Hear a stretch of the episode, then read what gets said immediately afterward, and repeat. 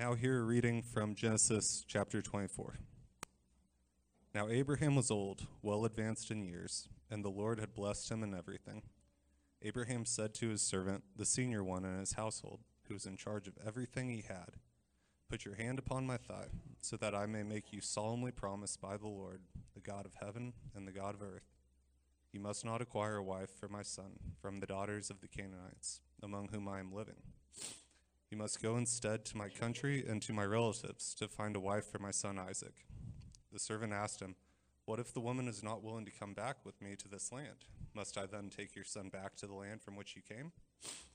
Be careful never to take my son back there, Abraham told him. The Lord, the God of heaven, who took me from my father's house and the land of my relatives, promised me with a solemn oath, To your descendants I will give this land. He will send his angel before you, so that you may find a wife for my son from there. But if the woman is not willing to come back with you, you will be free from this oath of mine. But you must not take my son back there. So the servant placed his hand upon the thigh of his master, Abraham, and gave a solemn promise he would carry out his wishes. Then the servant took ten of his master's camels and departed with all kinds of gifts from his master at his disposal. He journeyed to the region of Aram Naharaim and the city of Nahor. He made the camels kneel down by the well outside the city. It was the evening, the time when the women would go out to draw water. He prayed, O Lord, God of my master Abraham, guide me today. Be faithful to my master Abraham. Here, here I am, standing by the spring, and the daughters of the people who live in the town are coming out to draw water. I will say to a young woman, Please lower your jar so I may drink. May the one you have chosen for your servant Isaac reply, Drink, and I'll give your camels water too. In this way I will know that you have been faithful to my master. Before he had finished praying, there came Rebekah with her water jug on her shoulder. She was the daughter of Bethuel, son of Milcah. Milcah was the wife of Abraham's brother Nahor. Now the young woman was very beautiful. She was a virgin. No man had ever been physically intimate with her. She went down to the spring, filled her jug, and came back up. Abraham's servant ran to meet her and said, Please give me a sip of the water from your jug. Drink, my lord, she replied, and quickly lowered her jug to her hands. She gave him a drink. When she had done so, she said, I'll draw water for your camels too, until they have drunk as much as they want. She quickly emptied her jug into the watering trough and ran back to the well to draw more water until she had drawn enough for all his camels. Silently, the man watched her with interest to determine if the Lord had made his journey successful or not. After the camels had finished drinking, the man took out a gold nose ring weighing a beka and two gold wrist bracelets weighing ten shekels and gave them to her. Whose daughter are you? he asked. Tell me, is there room in your father's house for us to spend the night? She said to him, I am the daughter of Bethuel, the son of Milcah, whom Milcah bore to Nahor. We have plenty of straw and feed, she added, and the room for you to spend the night. The man bowed his head and worshipped the Lord, saying, Praised be the Lord, the God of my master Abraham, who has not abandoned his faithful love for my master. The Lord has led me to the house of my master's relatives. The young woman ran and told her mother's household all about these things. Now Rebekah had a brother named Laban. Laban rushed out to meet the man at the spring. When he saw the bracelets on his sister's wrist and the nose ring, and heard his sister Rebekah say, This is what the man said to me, he went out to meet the man. There he was, standing by the camels near the spring. Laban said to him, Come, you who are blessed by the Lord, why are you standing out here when I have prepared the house and a place for the camels? So Abraham's servant went to the house and unloaded the camels. Straw and feed were given to the camels, and water was provided, so that he and the men who were with him could wash their feet. When food was served, he said, I will not eat until I have said what I want to say. Tell us, Laban said. After he told them, he and the men who were with him ate a meal and stayed there overnight. When they got up in the morning, he said, Let me leave now, so I can return to my master. But Rebekah's brother and her mother replied, Let the girl stay with us a few more days, perhaps ten. Then she can go. But he said to them, Don't detain me. The Lord has granted me success on my journey. Let me leave now, so I may return to my master. Then they said, We'll call the girl and find out what she wants to do. So they called Rebekah and asked her, Do you want to go with this man? She replied, I want to go. So they sent their sister Rebekah on her way, accompanied by her female attendant, with Abraham's servant and his men. They blessed Rebekah with these words Our sister, may you become the mother of thousands of ten thousands. May your descendants possess the strongholds of their enemies. Then Rebekah and her female servant mounted the camels and rode away with the man. So Abraham's servant took Rebekah and left. Now Isaac came from Beer Lahai Roi, for he was living in the Negev. He went out to relax in the field in the early evening. Then he looked up and saw that there were camels approaching. Rebekah looked up and saw Isaac. She got down from her camel and asked Abraham's servant, Who is that man walking in the field towards us? That is my master, the servant replied. So she took her veil and covered herself. The servant told Isaac everything that had happened. Then Isaac brought Rebekah into his mother Sarah's tent. He took her as his wife and loved her. So Isaac was comforted after his mother's death. This is the word of the Lord.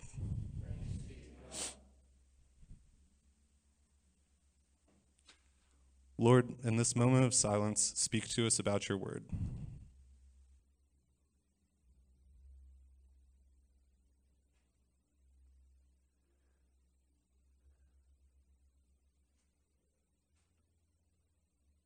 Father, give us eyes to see what you're showing us in the scriptures. Give us ears to hear what you're saying to us. Give us hearts to believe and be transformed that we may be part of your great story. In Jesus' name, amen. Amen. Well, church, uh, after about a month hiatus, we are returning to a study that Littleton Christian Church has been doing for several months on the book of Genesis. And obviously, we've made it to chapter 24 and arrived at this really delightful story. It, now, it may have felt a little long, and I know how at least my brain works. Sometimes I'm following the details, and then it goes for a while, and, and all I can think is, this is long. This is long.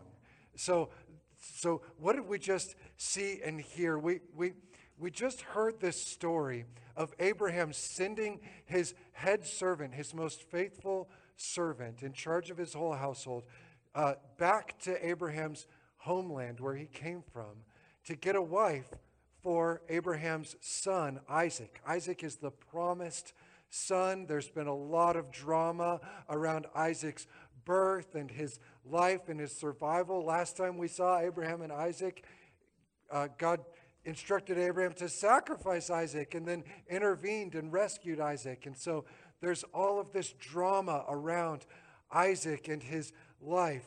And so this story brings us really to a, a, a surprising and delightful scene because the servant goes out with just faithfulness to Abraham. And when he goes out, he goes a long ways with all of these camels and stuff.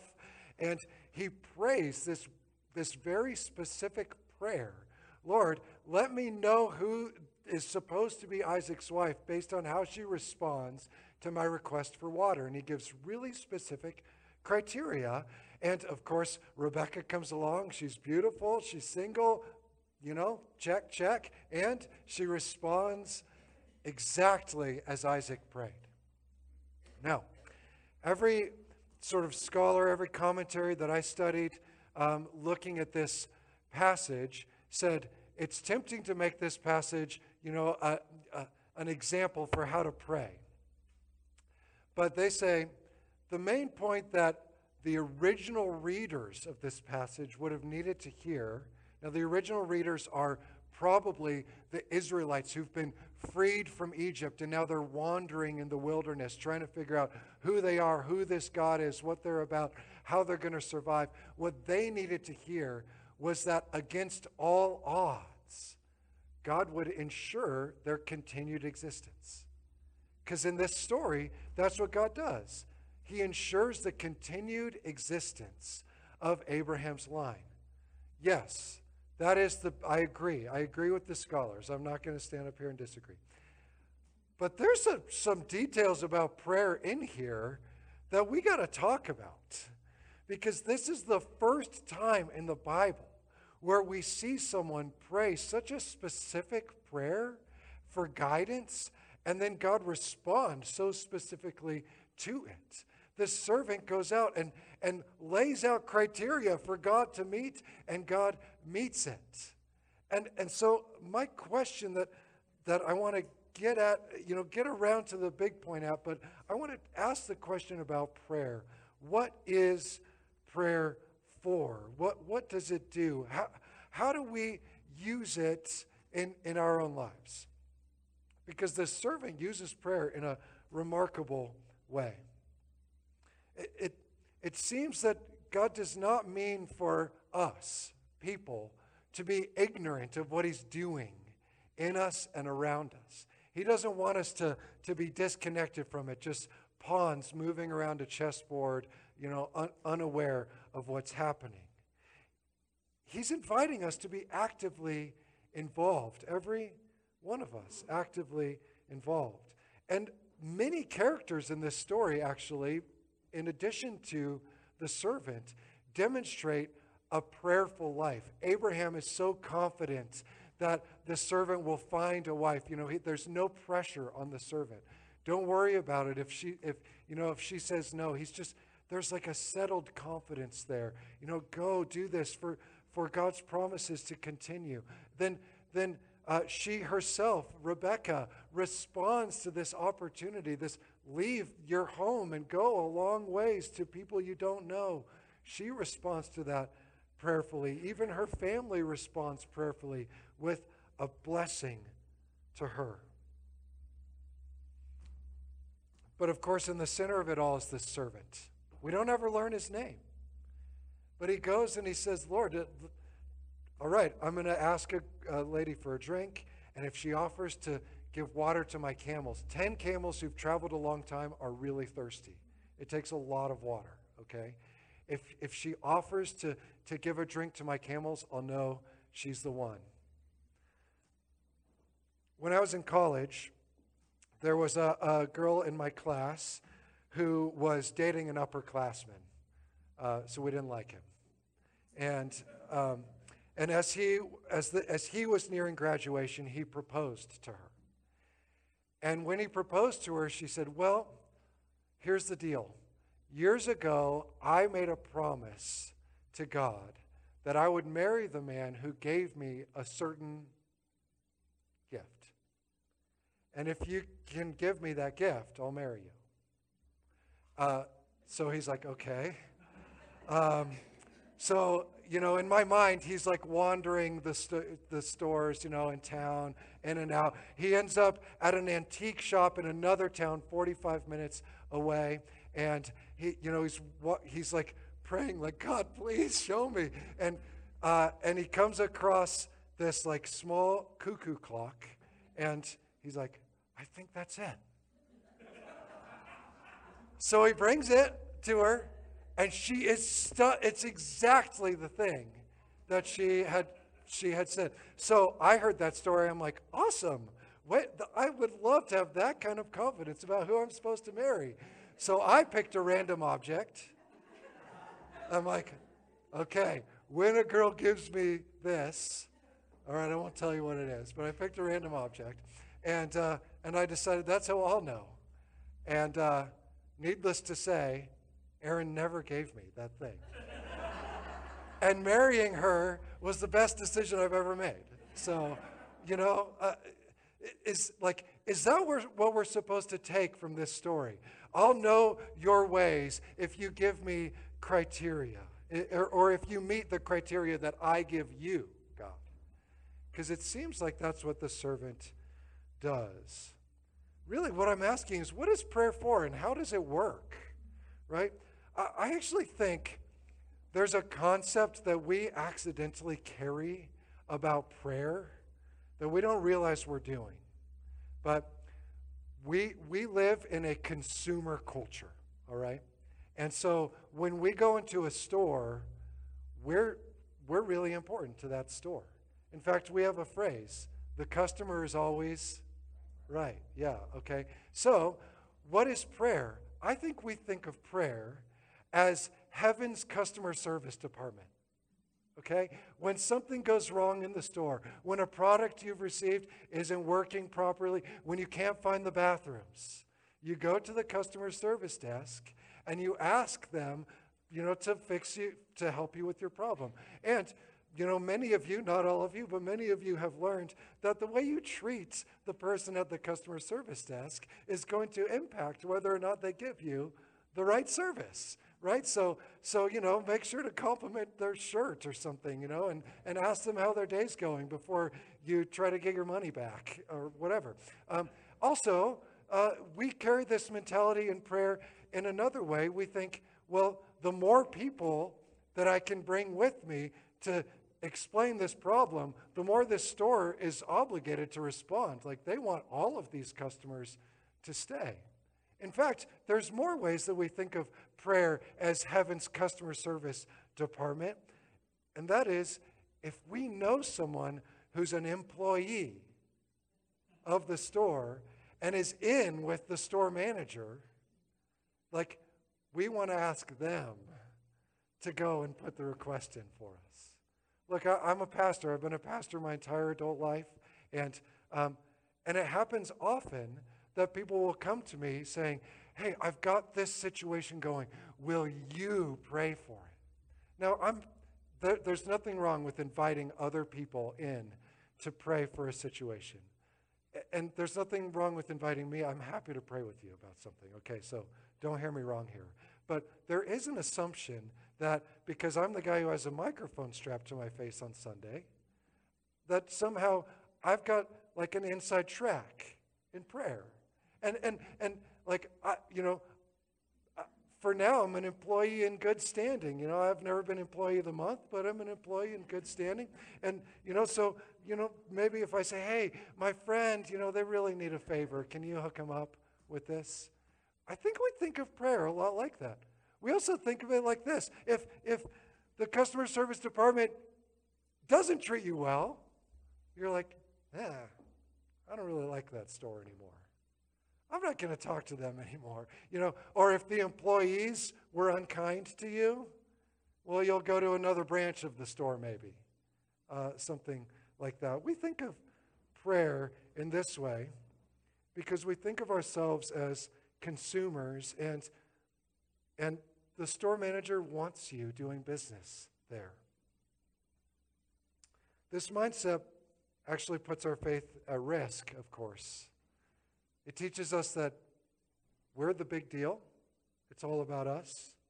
And as soon as something in your life doesn't go your way and your prayer doesn't seem to work, well, you think, this, I don't like that store anymore. I'm going somewhere else. This is not the type of prayer that is on display in Genesis 24. In Genesis 24, we see this servant act with astounding humility. Now, he uses the word success many times. Casey didn't read the whole chapter to you, by the way. It's a really long chapter. We cut out a big chunk of it where the story kind of gets repeated. But re- this servant is asking God, give me success. He mentions to the family, help me be successful. He prays, God, you've made me successful. So is prayer about being successful? What do we think success is? Well, we think of success in terms of the culture and community that I've described. Or maybe working toward a goal and achieving it. A, a successful person maybe has a high paying job or profitable investments or has achieved some stunning physical fitness or, or has, uh, has uh, tried out for some really exclusive and difficult challenge and has, has been included in it. A successful person may have lovely, stable relationships. I don't know. Is that what the servant means? That he's successful? Well, the Bible really wants us to know that that's not what success is because we never learn the servant's name. It's just, like the, the writer of the story is bending over backwards to say, don't miss the point. Don't try to be like this servant, but learn from the story. All right? Learn. Later on in the Bible, there's a character who maybe knows this story, but uh, tries to apply it like a customer. He's a guy named Gideon. You, you find the story of Gideon in, in the book of Judges. Uh, here's what happens with Gideon he's kind of living his life, and an angel comes to him. And the angel says, Gideon, it's your job to gather a, an Israelite army and go and, and rescue them from, from their powerful oppressors. And Gideon's like, No, you're an angel, but is this really legit? So he puts out a fleece and, and you know, says, let this be dry and the ground wet tomorrow. And then it, it happens. And then the next day, he's like, I'm still not sure. Let this be wet and the ground dry tomorrow. And so when you hear people talking about putting out a fleece, they're referring to Gideon's story. What we often miss with Gideon's story is it's presented to show Gideon is a fool. Like there's an angel saying, Go rescue God's people. That's that's not a fake message. All right? Gideon is looking for confirmation when he doesn't need it. Here, here's what prayer is prayer is the means that God has provided for us to be actively involved in what he's doing in the world.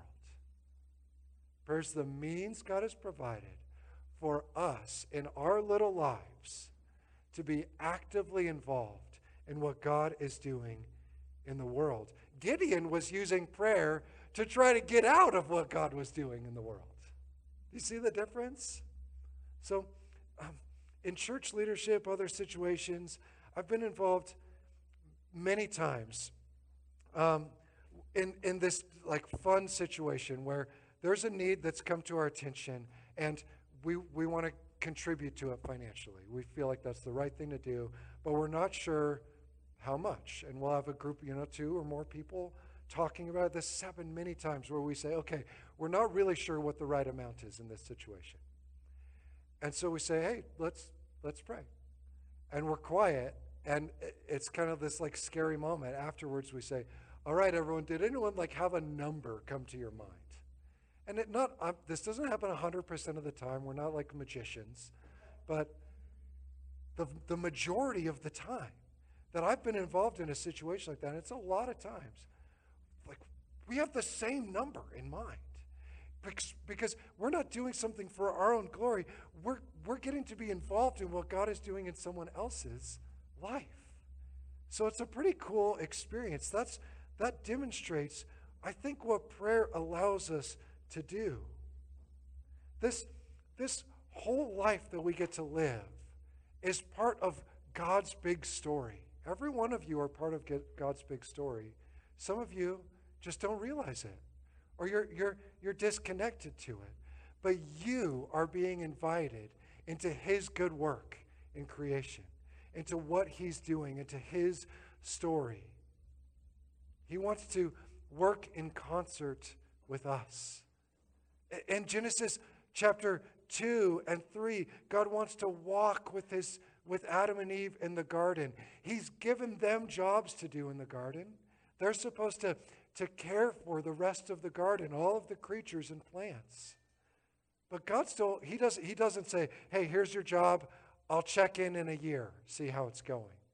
No, he's there every day, walking with them, looking for them, wanting to talk with them. Prayer is critical to our original purpose. It's the way we walk with Him and, and even get recalibrated to what He's doing in our life and around us.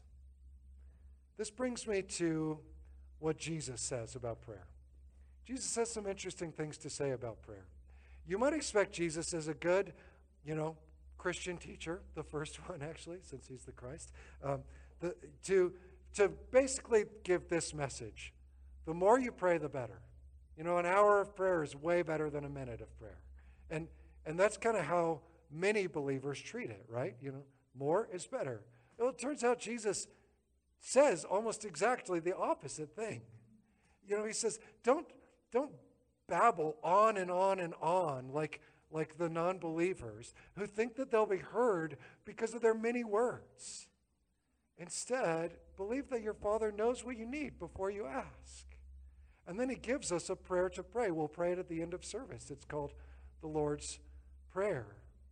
All right? It's interesting to me that we often think people are super advanced in their faith when they are loquacious with their prayers. That's a new word for me this week, and now it's a new word for you. It means lots of words that are put together prettily. All right, loquacious. We think that's, oh, look at how spiritual that person is. And Jesus says that's exactly what deep in their heart they want. They're not actually praying for the things they're praying for, they're praying long, beautiful prayers so that you will think that I am super spiritual. That's, that's the desire. That's the deep prayer underneath the prayer. So he gives us prayers to pray in order to set aside that kind of showmanship. That's what the Lord's Prayer does for us, all right? So let me bring this back to the servant. The very heart of his prayer is not the criteria that he lays out, all right? It's not, hey, the, the, the camel, like this, this camel thing. That's not the heart of his prayer. The heart of his prayer is just before that. He says, Lord, be faithful to my master Abraham. And, and actually, those words are even better in the Hebrew, but he's saying, Show your glorious covenant love to my master Abraham. He's praying for God to glorify himself in this situation.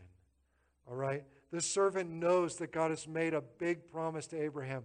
Your descendants, you'll be blessed. Your, through your descendants, the whole world will know the blessing and experience the blessing. They will be as many as the, the sand on the seashore the stars in the sky. Well, right now, Abraham has one descendant, Isaac, and he's living in his parents' basement. All right? So that's a problem. The servant knows we got to get this guy going here. Like, this is like critical. We got to we got to move this story along. His task is difficult. All right? He believes this is a critical moment for God's work in the world. But it's also, and we know that too by reading it, but it's also it's like the guy and the girl in my college. You know, married couples, you got married.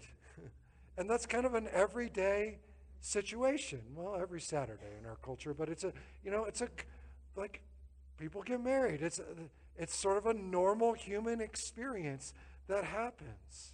All right, so please don't hear this sermon and think, I shouldn't trouble God with the details of my life. All right, I shouldn't, I shouldn't ask for this new job or, or for, um, you know, for the health of a loved one or for the preacher to get to the point. You know, I shouldn't, I shouldn't trouble God with those little things, only when I'm sure it's part of the big story. That would be, that would be an overcorrection, all right? That would be a mistake. In fact, I want to tell you, sort of in contrast to everything I'm saying, that there is not a single detail of your life that, that God doesn't want you to bring before Him. All right? Every single part of your life, from like the, the the choice of which vehicle you buy for your next vehicle or whatever. There's not a single detail of your life that God doesn't want us to bring before Him. But the heart that we bring it before Him is the message here. All right? Are we bringing these things before Him? Our health, our relationships, our, our, our resources. Are we bringing these things before Him because I'm the customer and you got to make me happy? Or are we bringing things before Him to say, I want every part of my story to be part of your big story, to be part of what you are doing in the world around me? There's a great book on prayer. I recommend it to all of you. It's by Paul Miller, and it's called A Praying Life. And he says there's two errors we can make about prayer. On the one hand, we can be uh, cynical, you know, like, hey, it doesn't matter what you pray. God, you know, if God's out there, He's going to do what He's going to do. We're too little, all right? Doesn't matter what you pray. We can be cynical, and that kills our prayers. Or we can be totally self centered and think, it's all about me. God is here to serve me. And that ends up killing our faith in a different way. All right? One doesn't care about God's glory, the, only, the other only cares about my own glory. And the servant is walking in neither of these. He is seeking success for Abraham's sake and God's glory. He brings the specific details of his situation into the picture. You, you know, you may have an autoimmune disease. He has 10 30, thirsty camels. These are the situations that we bring and put into God's hands. And when he does, here's what has happened the servant has positioned himself to see the story unfolding before him. And I think that's one of the great gifts of prayer. Jesus teaches us when we pray, pray, Lord, Father, let, let your name be made holy. Let your kingdom come. Let your will be done. What are we doing? We're putting ourselves in position to see God answering that prayer in and around us. That's a joy that we get.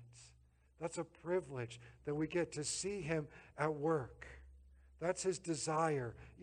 Francis Schaeffer coined this great term years ago about entrusting our lives to God like that. He calls it active passivity. All right? It, it's, it's saying, God, you're in charge. Like, let your will be done, but I want to be a part of it. And, and, and this decision about which job to take, I want that to be a part of it. All right? That's, that's a beautiful way we can plug ourselves in to God's bigger story. Now, I mentioned, as I come to the close here, the servant is not the only one who demonstrates prayer in this passage. There's others who are actively passive in this chapter, practicing active passivity. There's, there's a few people who are exposed to the apparent will of God and have to decide what to do with it. Abraham leans into the promises of God and acts accordingly. And Rebecca's family, like her, her her dad and her brother Laban, they're, they hear the story of what's happening and they're like, oh my gosh, surely this is God at work. You know, the whole story happens and then they have the servant tell the whole story again, and they are stunned that, that yes, this is the Lord working in the midst of the families, in the midst of this story, in the midst of Isaac's life, in the midst of Rebecca's life. All right, so far, so good. Prayer is asking God to reveal His will. And it's also, I think, an act of surrendering when we see it happening. Because at first, her family says, This is great. This is God, surely. And then they start getting cold feet. I don't know if you noticed at the end of the story, they're like, Actually, could she stay here for a little while longer? Like, uh, we're not quite ready for this all to happen yet. And so, surprisingly, in this culture, they turn to the young woman and say, What do you want to do? And she says, I want to go. I want to go. It's a remarkable prayer. I will go. You see, the reason this is so remarkable is that a couple generations later, there's a mysterious servant who comes from a far country to God's people who are enslaved in Egypt. And he asks the ruler to release, to let those people go. And he even comes with miraculous signs, proof that it's God. And that ruler has a hard time letting them go. But of course, the people, they get to be Rebecca. I want to go.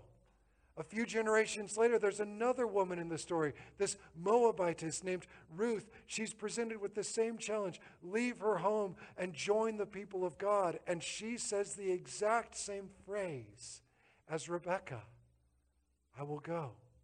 I want to go. And generations later, there's another young, pure, lovely virgin who's approached by a strange messenger and invited into God's big story. Will she bear the Messiah? And what does she say?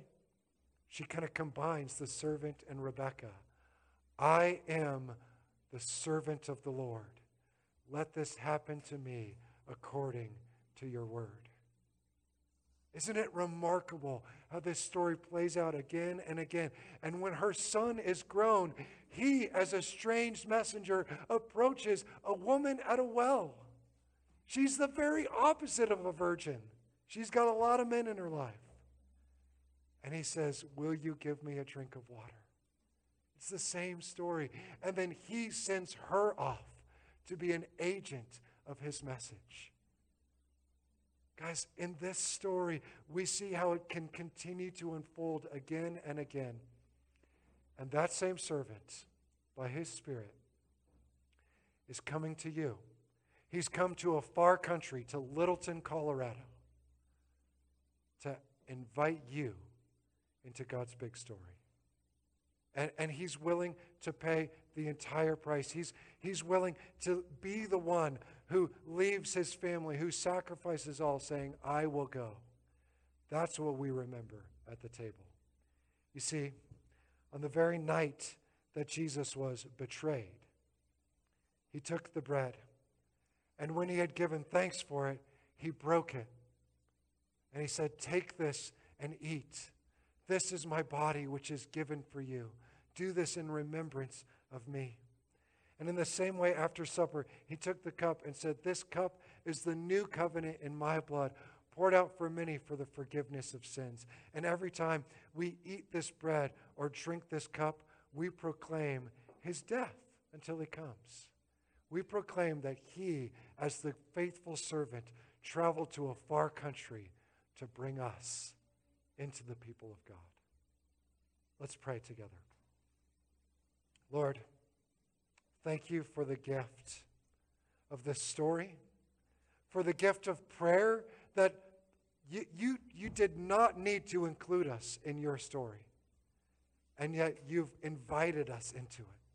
Hallelujah. So, Lord, I pray that as we come to this table, we would not come as people who have been like the servant or Rebecca or Ruth or Jesus. Lord, we're more like Laban. We're hesitant, we're afraid, but you've come all the way to us. And so now, by your Spirit, turn our hearts so that we join you this week in your big story. In Jesus' name, amen.